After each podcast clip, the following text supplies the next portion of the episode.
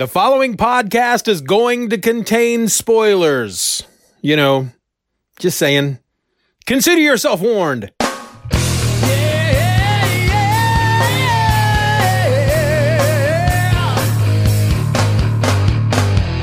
Hello and welcome to another episode of the Stephen or Else podcast, the show that is perfectly happy to not have a magic word that grants superpowers, as it all just sounds exhausting. I'm your host, Stephen, and this week sees the first of my Origins episodes. What's an Origins episode? Okay, you've dragged it out of me. I'll explain. You ever notice that many of the popular superheroes, like those that have been around for 30 years or so, that, you know, they've had their origins told more than once, and sometimes more than twice, and many times more than three times? Because over the years, as new generations start to become comic book fans, these origins are updated and retold. The basics typically stay the same, but changes are made all the same. Well, that's what I want to talk about. I'm going to pick a superhero and we'll talk about their various origin stories. I may not be able to fit it all in into one episode. It's probably going to have to be spread out amongst many episodes. And it's not going to be a regular thing. It's not going to be every month you're going to get one of these episodes or every two weeks. It's just whenever I am able to sit down and record something, that's, that's when you're going to get an episode. And this week, I'm going to do Shazam. But as I said, some of these are going to be more than one part. So this one is part one. And then, of course, part two will come later. So why did I choose Shazam? Did it have anything to do with the fact that there's currently a movie in the theater doing gangbusters? You bet your bottom dollar it is. That's right. This is me trying to latch on to trends. You know, I'll be honest with you. It actually, it does have something to do with that. But really what it has to do with is because the movie is in the theaters doing really, really well they added just all kinds of Shazam books on Comixology Unlimited. And my history with Shazam is very sparse. The only books I have ever read in which Shazam was in was the Legends event that happened after Crisis on Infinite Earths. I believe he was in the Crisis because I did read that. But my biggest exposure to Captain Marvel or who we now call Shazam is from the Justice League books that Giffen and uh, Giffen and that company did. The quote unquote blah ha ha run of books. That is my only real exposure to Shazam. So I took this opportunity with all these books getting added to Comixology Unlimited and knowing that they weren't going to be around forever decided to go ahead and start reading, you know, reading up on Shazam. And when I did, of course, I said, okay, where do I start? And that's when I realized, just like most other superheroes, there are reboots. It's rebooted a number of times. And so that's, that's where this whole idea started. And that's why I started with Shazam. So today in this week's episode, we're going to talk about the original, the first origin story, which is back from February of 1940. It came out of Whiz Comics number two, and it was published by Fawcett Comics. This was written by Bill Parker, pencils and inks by C.C. Beck, and colors by Bill Parker. Now, Whiz Comics was, like many of the books at the time, an anthology comic. Among the stories told in this issue were the origin of Golden Arrow, the coming of Spy Smasher, and then the Dan Dare tale, Seals of Doom. There were others, but the one that, that's just that's just that's just a taste of what was in there. And the one, of course, we're going to talk about is called Introducing Captain Marvel. Now, before we go any further, let's talk about that name. Many of you are probably already aware of this. You probably already know this, but those who might not, the guy we call Shazam nowadays was originally called Captain Marvel. And he was somewhat similar to Superman. In fact, DC found him to basically be a complete ripoff and sued Fawcett for copyright infringement. Captain Marvel wasn't, however, the only superhero that DC went after as a Superman ripoff. Others included a character from Fox feature syndicate called Wonder Man and another Fawcett character Masterman. Now, when the suit was filed against Masterman, Fawcett ceased publication of the character and replaced him in Master Comics with Bullet Man. But with Captain Marvel, Fawcett decided to put up a fight, which probably had something to do with the fact that Captain Marvel, by that point, had become the most popular superhero on the stands. In fact, and I found this quite interesting, while the lawsuit against Fawcett was still pending, a few things from the Captain Marvel strip began to appear in Superman comics. For example, Superman didn't fly originally, and I don't think Captain Marvel did either, at least in this first tale. This I didn't read anything beyond this issue number two, this introducing Captain Marvel, but he surely didn't fly in this. Uh, but he did fly before Superman. And as he became really popular, suddenly Superman was given the power of flight. Another example, Lex Luthor was introduced into the book at this time. Luthor, if you're not aware, at least at this time, was a bald, mad scientist type and was very reminiscent of Dr. Sivana from Captain Marvel, who was also bald, and we'll talk about him a, in a bit. But really, I mean, to be honest with you, the only two similarities between the characters, well, three similarities. They were, both of them were bald, both of them were mad scientist type characters, and both of them were like the arch nemesis of our hero.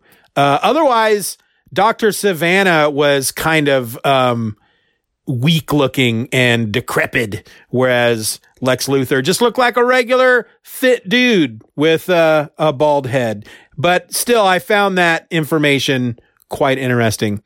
So, anyway, despite the fight, in 1953, Fawcett ceased publication of Captain Marvel, and then in 1972 sold the rights to the character to DC. So, what does that have to do with the name? I'm getting there. Settle down.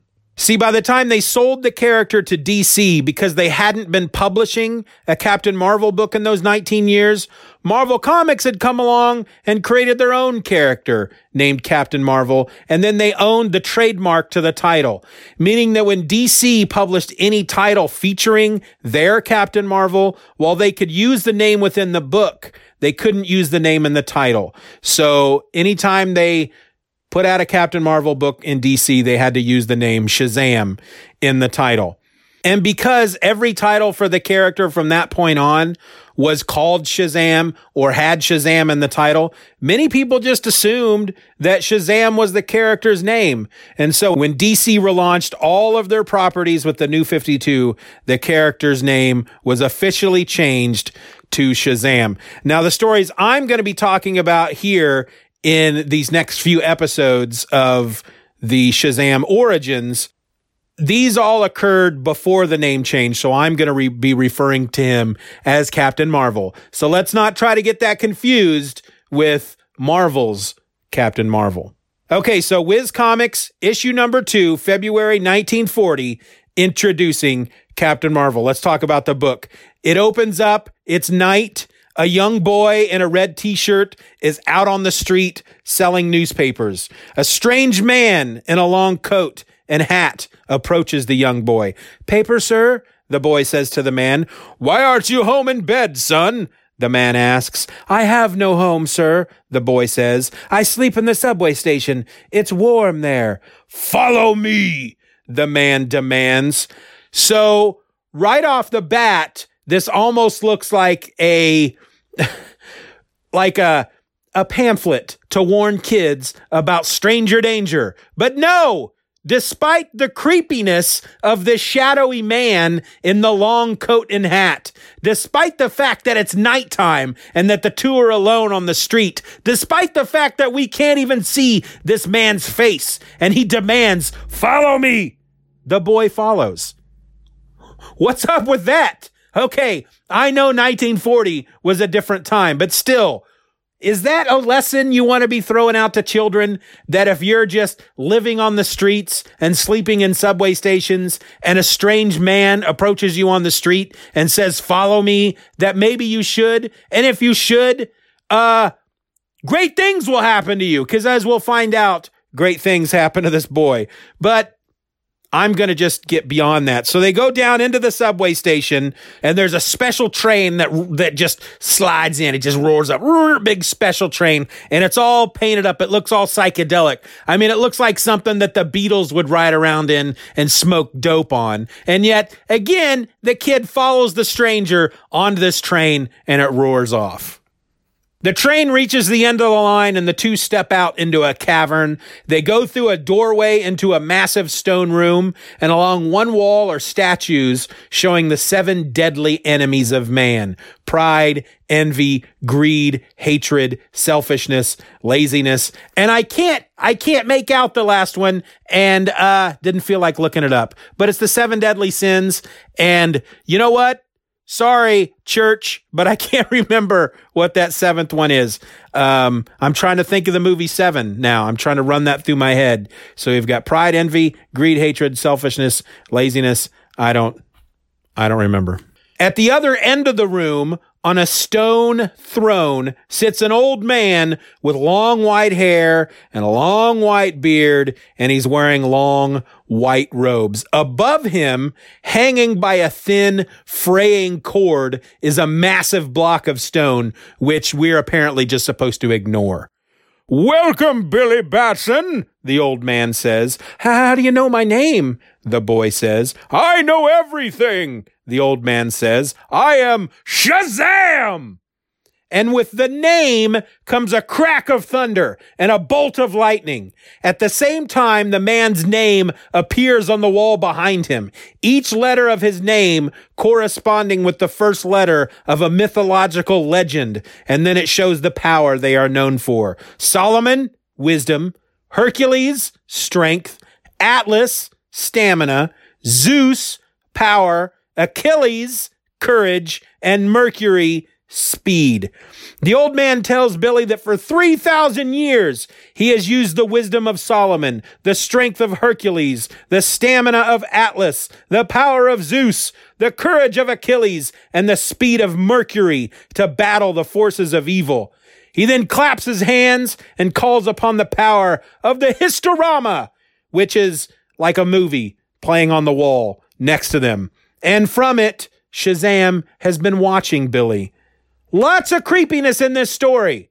So we got a stalker in a cave that Billy goes to see because a strange man on the street orders him to follow. A lot of creepiness so far. Anyway, Shazam watched Billy as Billy's uncle, whom Billy had gone to stay with after his parents died, kicked him out of the house to live on the streets. And he shows Billy that he'd only taken the boy in to get the money and bonds his father had left for Billy. He goes on to tell Billy that his time, Shazam's time, is up and that he must pass his powers on to Billy so that he may become Captain Marvel and take up the fight against evil. He then tells Billy to say his name. Billy shouts out Shazam and is immediately struck by a lightning bolt. But when the smoke clears, it's no longer Billy standing there, but Captain Marvel. Captain Marvel's suit is red with yellow accents. Billy Batson's shirt was red with yellow ac- accents. That's not a coincidence. Not at all. I'm not really dropping any knowledge that anybody couldn't have figured out themselves. I'm just saying. So Shazam sends Captain Marvel on his way but tells him to say his name one last time. And when he does, there's another lightning strike, and Captain Marvel watches as that massive stone block that has been hanging above Shazam falls and crushes the old man. But before he can do anything about it, it's just something that he happens to just see as the lightning strikes. He suddenly finds himself back outside. He's now back as Billy, and he assumes that it was all a dream. The next morning, Billy is back out there selling papers. The headline in that edition that he's selling says Mad Scientist threatens U.S. radio system, demands $50 million. And there's a little bit from the paper that you can read. It says Police are searching vainly for a phantom scientist who threatens to drive every broadcasting station off the air with his diabolical radio silencer unless he received $50 million by midnight tonight. That sounds pretty serious. So this phantom scientist, the phantom, as they refer to him later, has a radio silencer and he's basically going to just turn off the radios. There's going to be no more radio from that point on. 240s gangster types buy a paper from Billy and one says to the other, Want to read about the boss, eh? The other one says, Shut up, you fool. Come on, let's get going. This exchange, of course, rouses Billy's curiosity, and so he follows the two men. They go into the swanky Sky Tower Apartments building, and when Billy tries to follow, he's sent packing by the doorman. So Billy beats feet to Sterling Morris, head radio man, to warn him. The radio guy, however, doesn't believe him and sends him on his way, but not before Billy convinces Mr. Sterling Morris to give him a job as a radio announcer if he is able to catch the Phantom. So he changes back to Captain Marvel. He leaps from a building next to the Sky Tower apartments and he lands next to a window where luckily he sees the two thugs talking to a master Sivana on a television. Sivana tells the thugs that the money wasn't paid, so at midnight they will drive every radio station off the air. But midnight is just a few seconds away. So Captain Marvel crashes through the window and takes out the thugs, smashing the radio silencer in the progress by throwing one of the thugs into it. Sivana, of course, tells Captain Marvel, We'll meet again, Captain Marvel. To which Cap replies, Yes, Sivana, we will meet again. And when we do, you will be behind prison walls or dead. Whoa. Captain Marvel's not playing around. So Cap changes back into Billy, who calls Sterling Morris, who comes to see that the radio silencer is no more. And of course, Billy gets the job as a radio announcer. All right. So that's the end. That's the, that is, that's the first Captain Marvel story. It is the origin of Captain Marvel. And the story itself, uh, you know, cause it was written back in 1940, it is, of course, a little hokey. Now, I love the idea of a superhero with the wisdom of Solomon, the strength of Hercules, the stamina of Atlas, the power of Zeus, the courage of Achilles, the speed of Mercury. I love it. It's like the Justice League, just, but it's just one guy. He can do it all. And I just think it's a, it's a wonderful idea. I love the idea. And frankly, I really like this character of Captain Marvel. The story, however, this original story, yes, it's hokey, but that was the time. This was a time when every action in every panel was narrated. I could have just read you the narration boxes and you, and I would have told the entire story. So that that's kind of hard to deal with. And a lot of it it's weird because they would put the narration boxes underneath the action that's ha- I don't know. I just found it it was quaint. Let's just put it that way. It was quaint. The art, however, despite being from the 40s, was just simply wonderful. I just loved the art. I mean, the style that CC Beck had back then, it's still kind of in fashion. You still see a lot of artists kind of trying to to do that.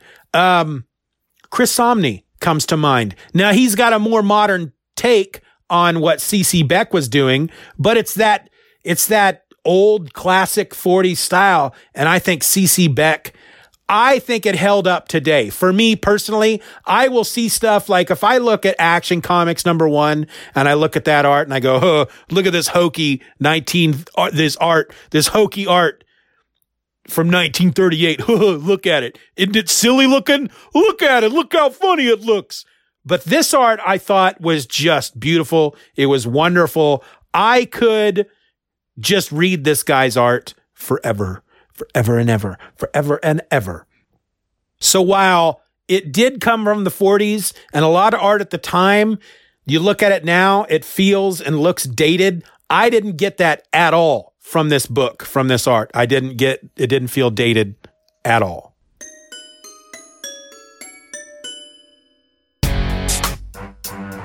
Yeah. Uh huh. So damn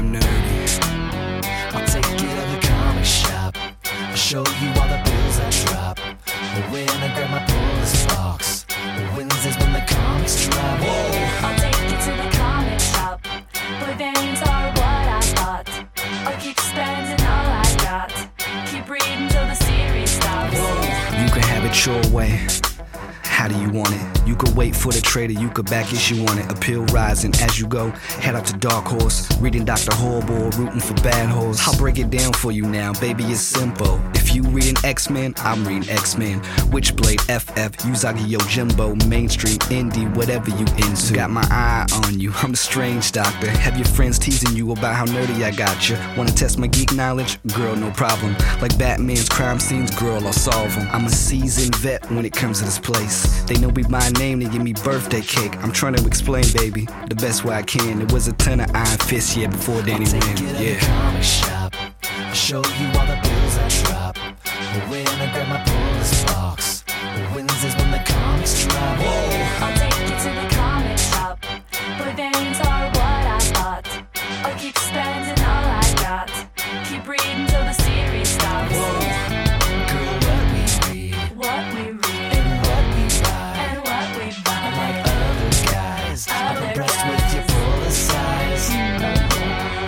Okay, so I got one more origin story for you. You know, based on the title, that we're this is only part one. This episode's only part one, so there will be more Shazam origin stories in the future. But for this episode, I got one more for you. And it's called Shazam The New Beginning. It was written by Roy and Dann Thomas. We had a number of artists on it Tom Mandrake, Rick Stasi, Rick Magyar, and Jan Duursema. We had a number of colorists on it Carl Gafford, Joe Orlando, Nanny Houlihan, and Tom Ziuko. And then we had two letterers, Augustin Moss and Gene Semick. So this is a four issue miniseries from 1987 that introduced Captain Marvel to the DC universe following Crisis on Infinite Earths. Previously, he and the Marvel family, yes, there was more than just Captain Marvel, but unless they show up in any of these origin stories, I'm not touching on any of them. But they were all relegated to their own universe within the DC multiverse, and it was designated Earth S. But with the crisis doing away with the multiverse, Captain Marvel was integrated into the now, at the time, one DC universe. And though he first appeared post-crisis in the Legends event, which I will get to eventually on Event or Else, this was his new, updated for the time, post-crisis origin. All right. So in the story, we open in San Francisco with a car crash. It's a lone car, a driver and a passenger. We don't see their faces. It's a rainy night and they slam into a light pole. This and the whole book is narrated by 15 year old Billy Batson. And this is Billy telling the story of how his parents died. He was with his uncle at the time, his father's brother, a stage magician named Dudley, and Billy's helping him with the card trick when the phone rings and Uncle Dudley is informed of the car accident. Now, Uncle Dudley is based on Uncle Marvel. So we are going to touch just briefly on the Marvel family here. Uncle Marvel was a crazy old man named Dudley H. Dudley who claimed to be the uncle of Mary Marvel, Billy's twin sister, who we won't meet till later on. Anyway, Dudley would dress up as one of the Marvels and he claimed to have their powers, but he was proven to be a liar. And, but you know what? I guess that the Marvels liked him so much and found him to be such a lovable old man that they agreed to let him stick around as the team manager. The more I research into these old Captain Marvel stories, because this is back when it was still Fawcett Comics back in the 40s, and the more I read about these old stories, uh, they're just freaking crazy sounding, and I really need to get my hands on some of these old stories and read them. Anyway, Back to this story. We go to the funeral for his parents. Billy meets another uncle. It's his mother's brother, and it's Thaddeus Sivana. So, in the original origin, Sivana is just this crazy mad scientist guy, but in the new reboot, he is Billy's uncle, his mother's brother. And he is just one creepy dude. And while Billy doesn't remember him at all, Uncle Dudley does. And you can tell that Uncle Dudley is not too fond of him. Soon after the funeral, both of the uncles are in court for a custody hearing. Who is going to be Billy's caretaker? Billy, of course, hopes that it's Dudley, but he's a minor, so he's forced to wait outside. And it's there, not outside. He's not outdoors. He's just out in the hallway. He's at the courthouse. He's out in the hallway. And it's out there that he meets his cousins, Sivana's children, Beautia and Magnificus. Wonderful names. These are two characters that also go way back, just like Dudley. Beautia first appeared in Whiz Comics number three and Magnific- Magnificus in Whiz Comics number 15. So Beautia and Magnificus make Billy feel that it would be best for his uncle Dudley if he went to live with Sivana.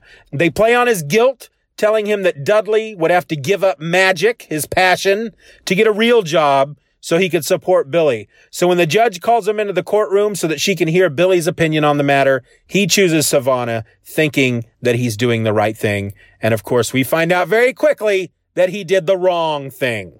Sivana, amazingly enough, we didn't see this coming. He turns out to be a colossal jerk.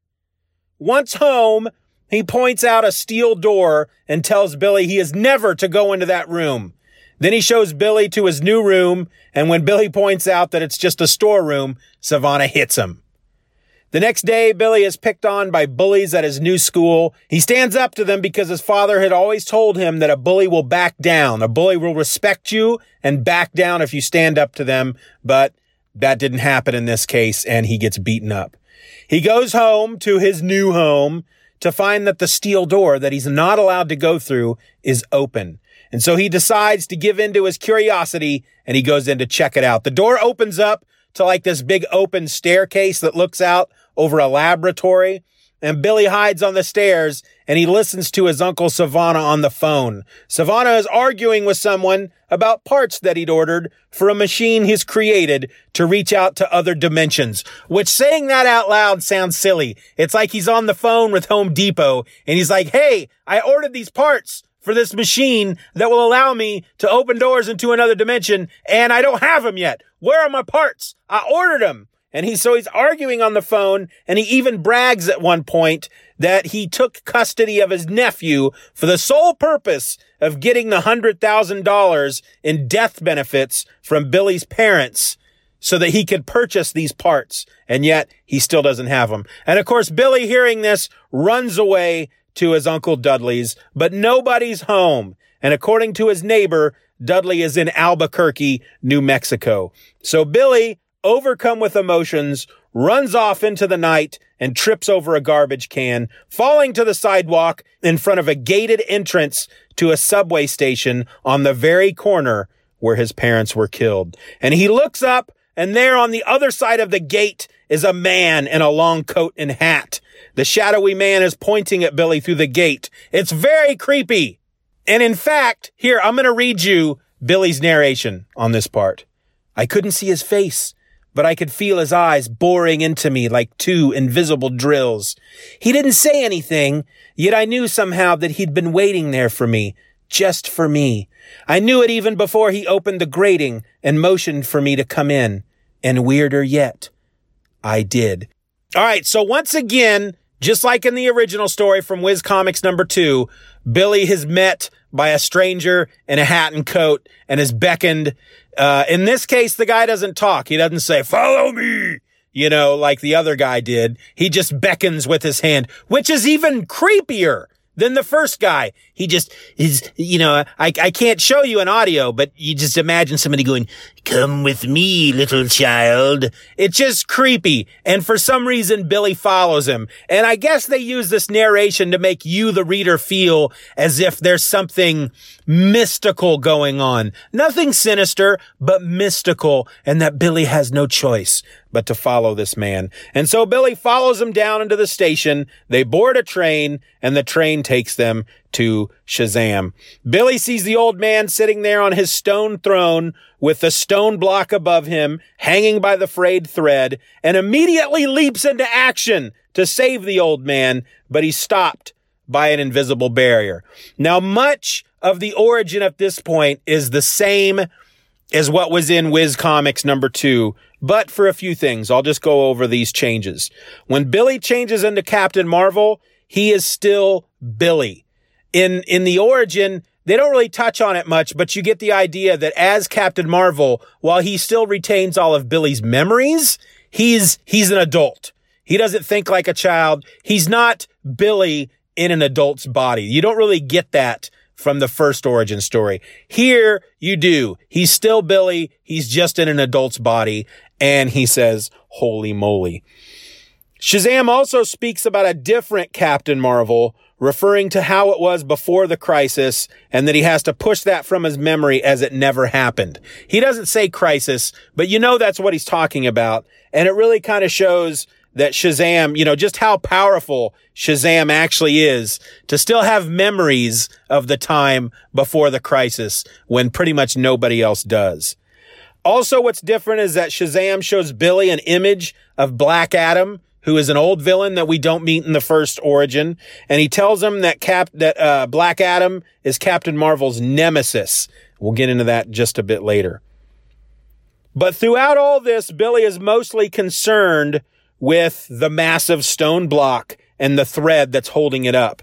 And he points out to Shazam that it's about to fall on him, but Shazam gives it no notice. But then the stone is about to fall. Billy tries to warn him, telling them to get out of the way. He actually says, don't you hear me, Shazam? But of course, saying the name causes Captain Marvel to change back into Billy, and he is now back on the sidewalk outside the subway station. And so that's like the original, but this time he retains his memories. He doesn't think that it was just a dream. And he actually changes back into Captain Marvel and flies down into the tunnel to Shazam's cavern only to find it walled up. We go from there to Sivana, who is working with his machine. He's trying to open a portal to another dimension and he accomplishes his task and he pulls Black Adam into our world. Black Adam starts smashing up Sivana's lab and quickly makes it clear that he's going to be the one in charge while Sivana will be his lackey. Adam takes Sivana with him to get, just to get a look at Earth, the way it looks now. And as he's just gazing out over everything, he declares that he will rule the Earth and Sivana will be his slave. We cut to Billy who goes to the bus station to try to get a, a ticket to Albuquerque so that he can go find his uncle, but he doesn't have enough money. But it's there that he runs into Beautia. And he's angry at her for tricking him into choosing Sivana over Dudley. And she actually feels pretty guilty about it. And so she pays for his ticket. Billy goes to Albuquerque. He finds his uncle Dudley and he tells him everything tells him about Sivana, tells him about Shazam, tells him about Captain Marvel. He just lays it all out there. And now that he's found Uncle Dudley, he wants to go back to San Francisco and learn the truth about Sivana and the death of his parents. Uncle Dudley agrees to go back with him, and so he rides Captain Marvel like a horse back to San Francisco because he says, okay, well, let's go back. I'll see about getting us some plane tickets. And Billy says, you know what?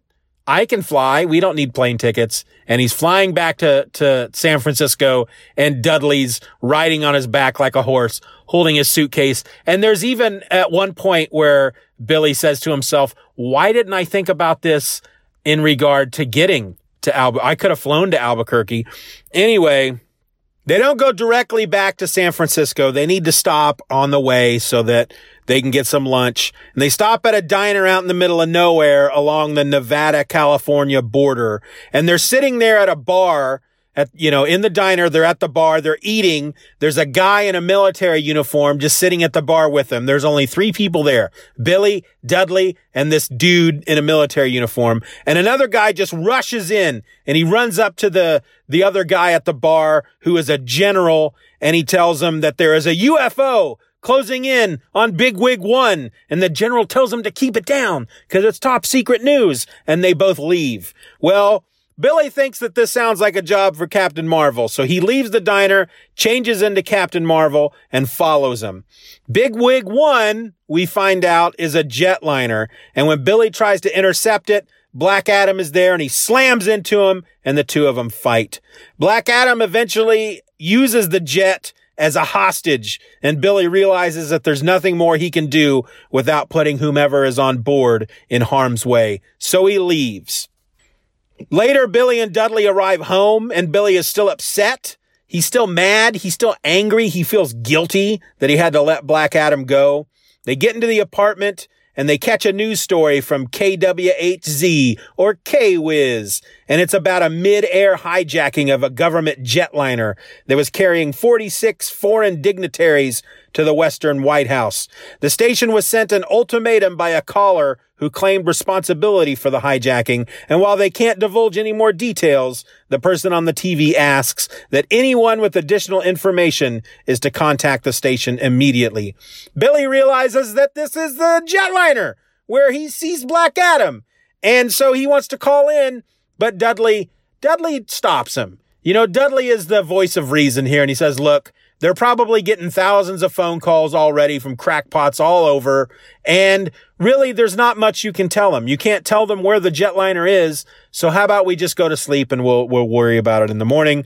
And so they both go to bed. But later that night, Billy sneaks out and he goes to the TV station. He sneaks his way into the station manager's office and he tells her that he knows who took the jetliner, that he was an eyewitness and he describes what happened. And at first she doesn't believe, well, how, how could you be an eyewitness if you were on the ground? And he goes, oh, I guess I just got good eyesight. So she listens to his story and has him wait there in the office sitting on a couch while she does some paperwork and he soon falls asleep. Set your phasers to sexy.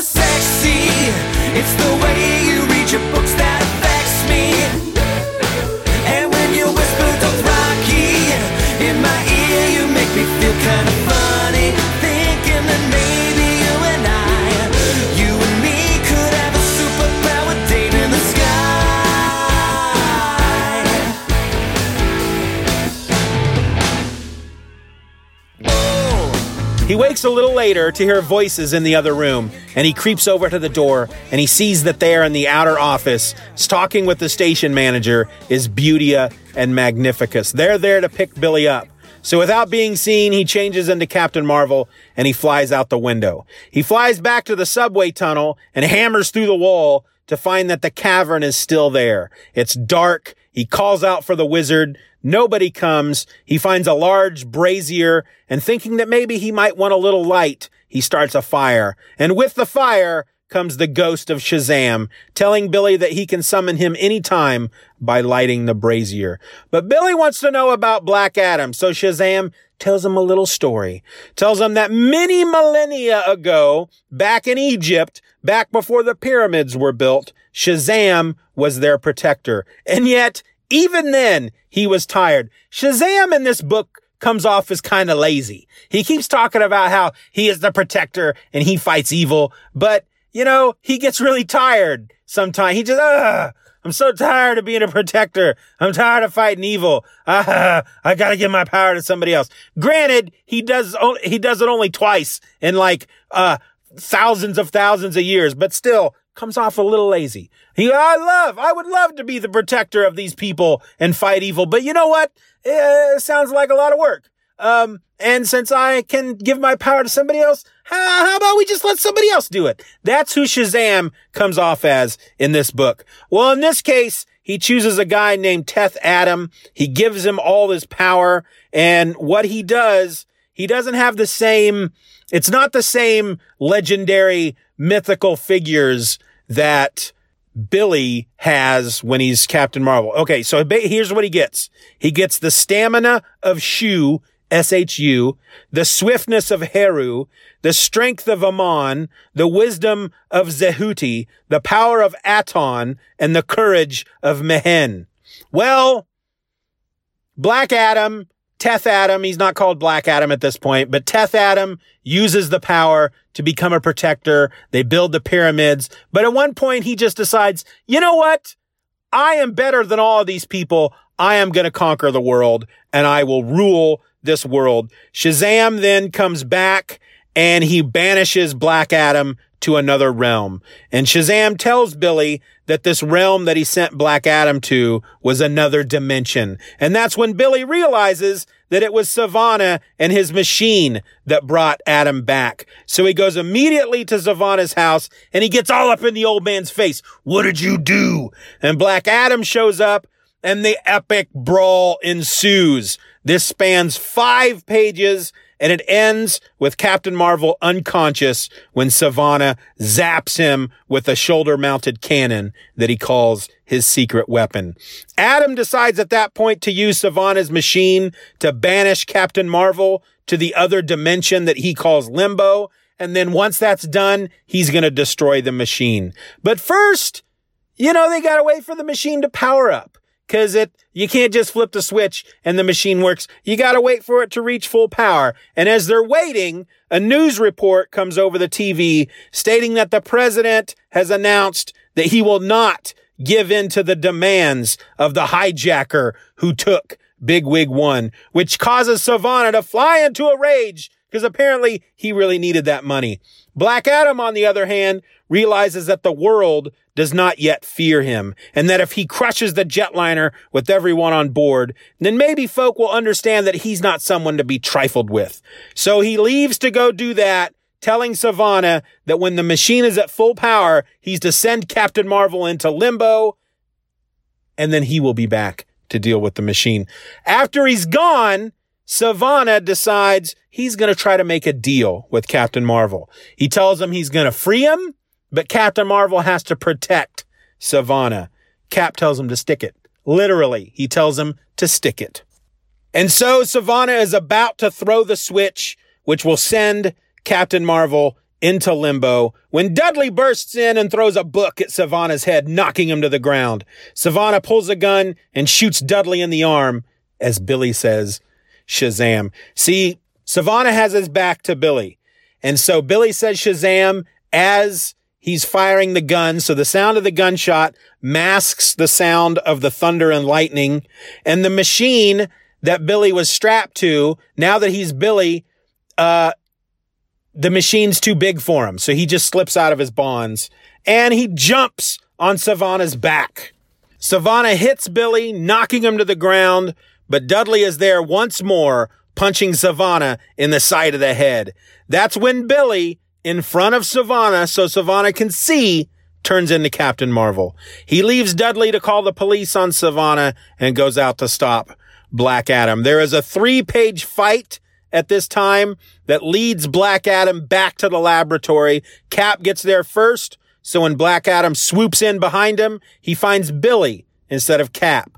Billy is standing with his back to the control panel of the machine and he goads Black Adam into hitting him. And when Black Adam swings, Billy ducks, which causes Black Adam to hit the lever on the control panel, starting the machine, which sends him, Black Adam, back into limbo. I found this absolutely ridiculous. What a, what a crazy way to, to, to solve this problem. He, he, basically he defeats Black Adam as Billy and not as Captain Marvel, which is kind of a fun twist.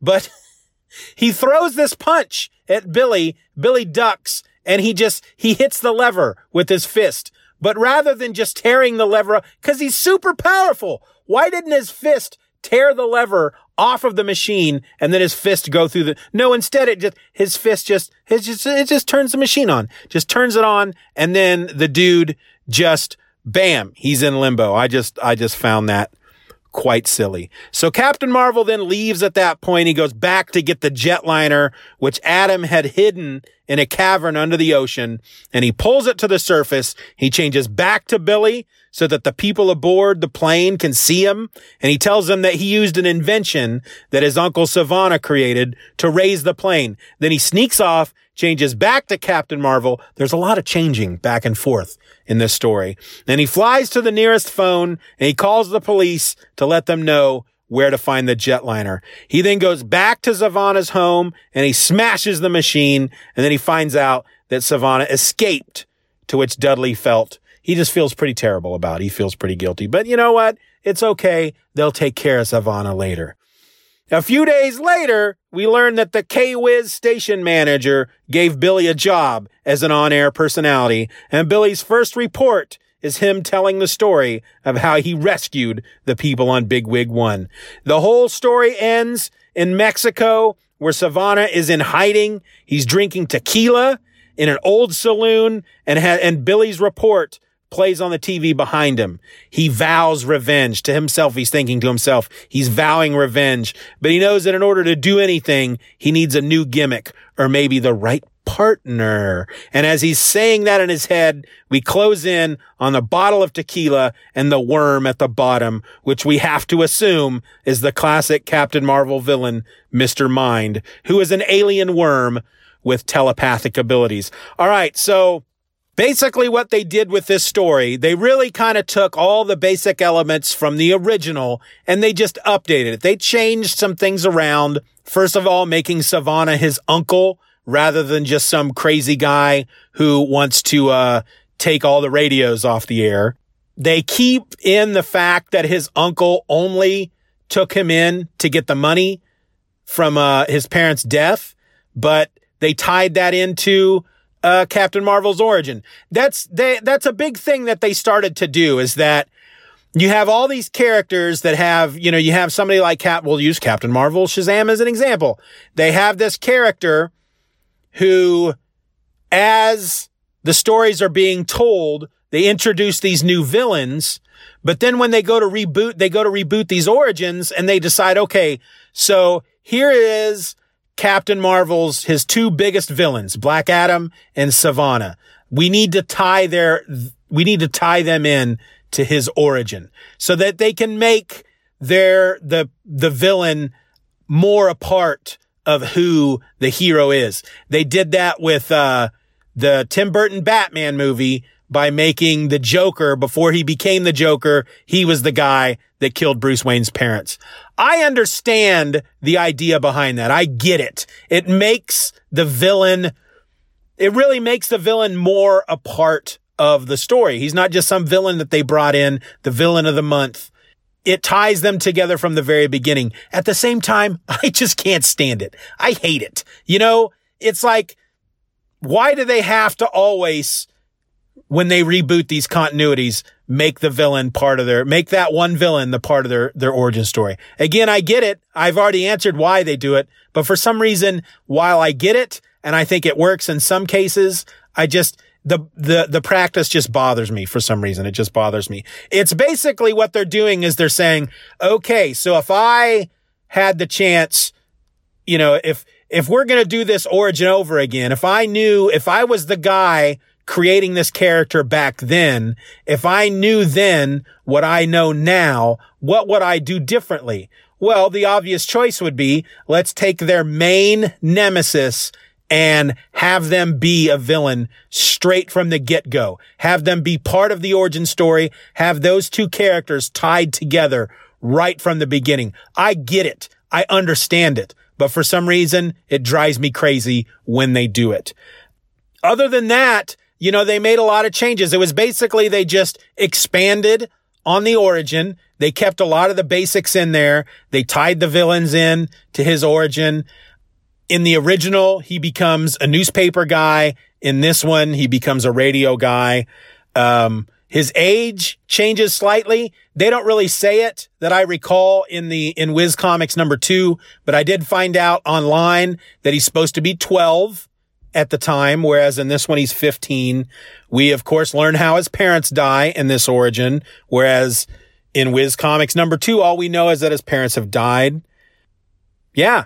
And the story, I, okay, so I found the story fun. I thought it was a fun story. There were times I was rolling my eyes like Black Adam punching the lever. I thought that was kind of silly. Um, but all in all, I actually prefer the Whiz comic story over this one. If it, you know, when it comes down to it, if I had to choose between the two, I would choose that first one. Uh, the art in this story, not all that great. It's serviceable. It gets the job done, but it's, I hate to say, I hate to use the word bland, but it was pretty bland, especially when you compare it to CC Beck from back in the 40s. I mean, all in all, this is not a story I would suggest as a go-to Shazam book. It's probably, I would consider it a must read if you want to know all the variations of Shazam and his origins, but honestly, that would be the only reason I would ever suggest reading it. I'm glad I read it because it gives me a little more insight into the character, but I didn't enjoy it as much as the first one. The first one consisted of a handful of pages. This was four books and I, and, and I enjoyed the first one better. Now, next, in the next episode, it's not going to be next week. I don't know when I'm going to do part two, but when I do part two, it's going to be, we're going to talk about the power of Shazam, which was a graphic novel and it was by Jerry Ordway. This is one I enjoyed quite a bit and I'm looking forward to that one.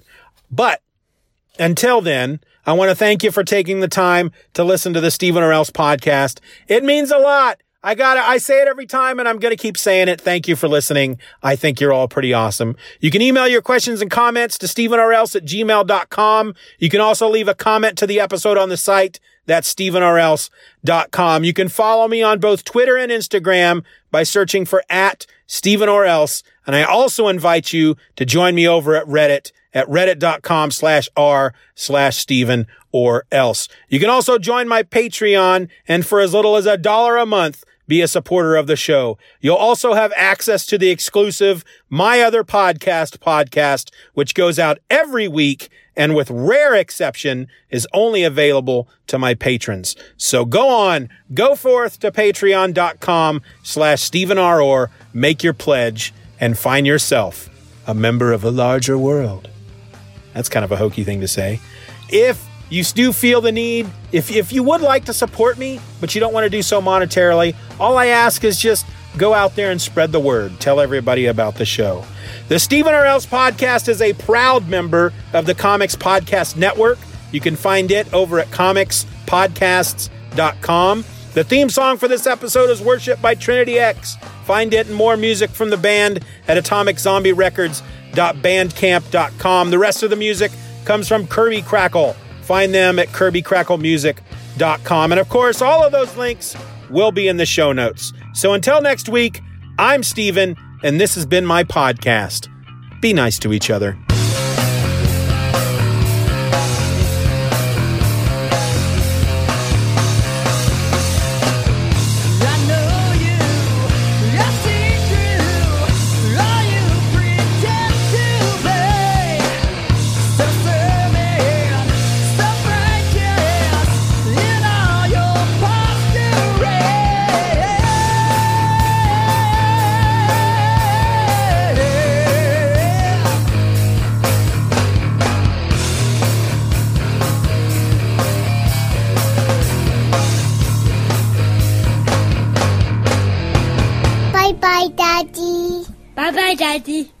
家。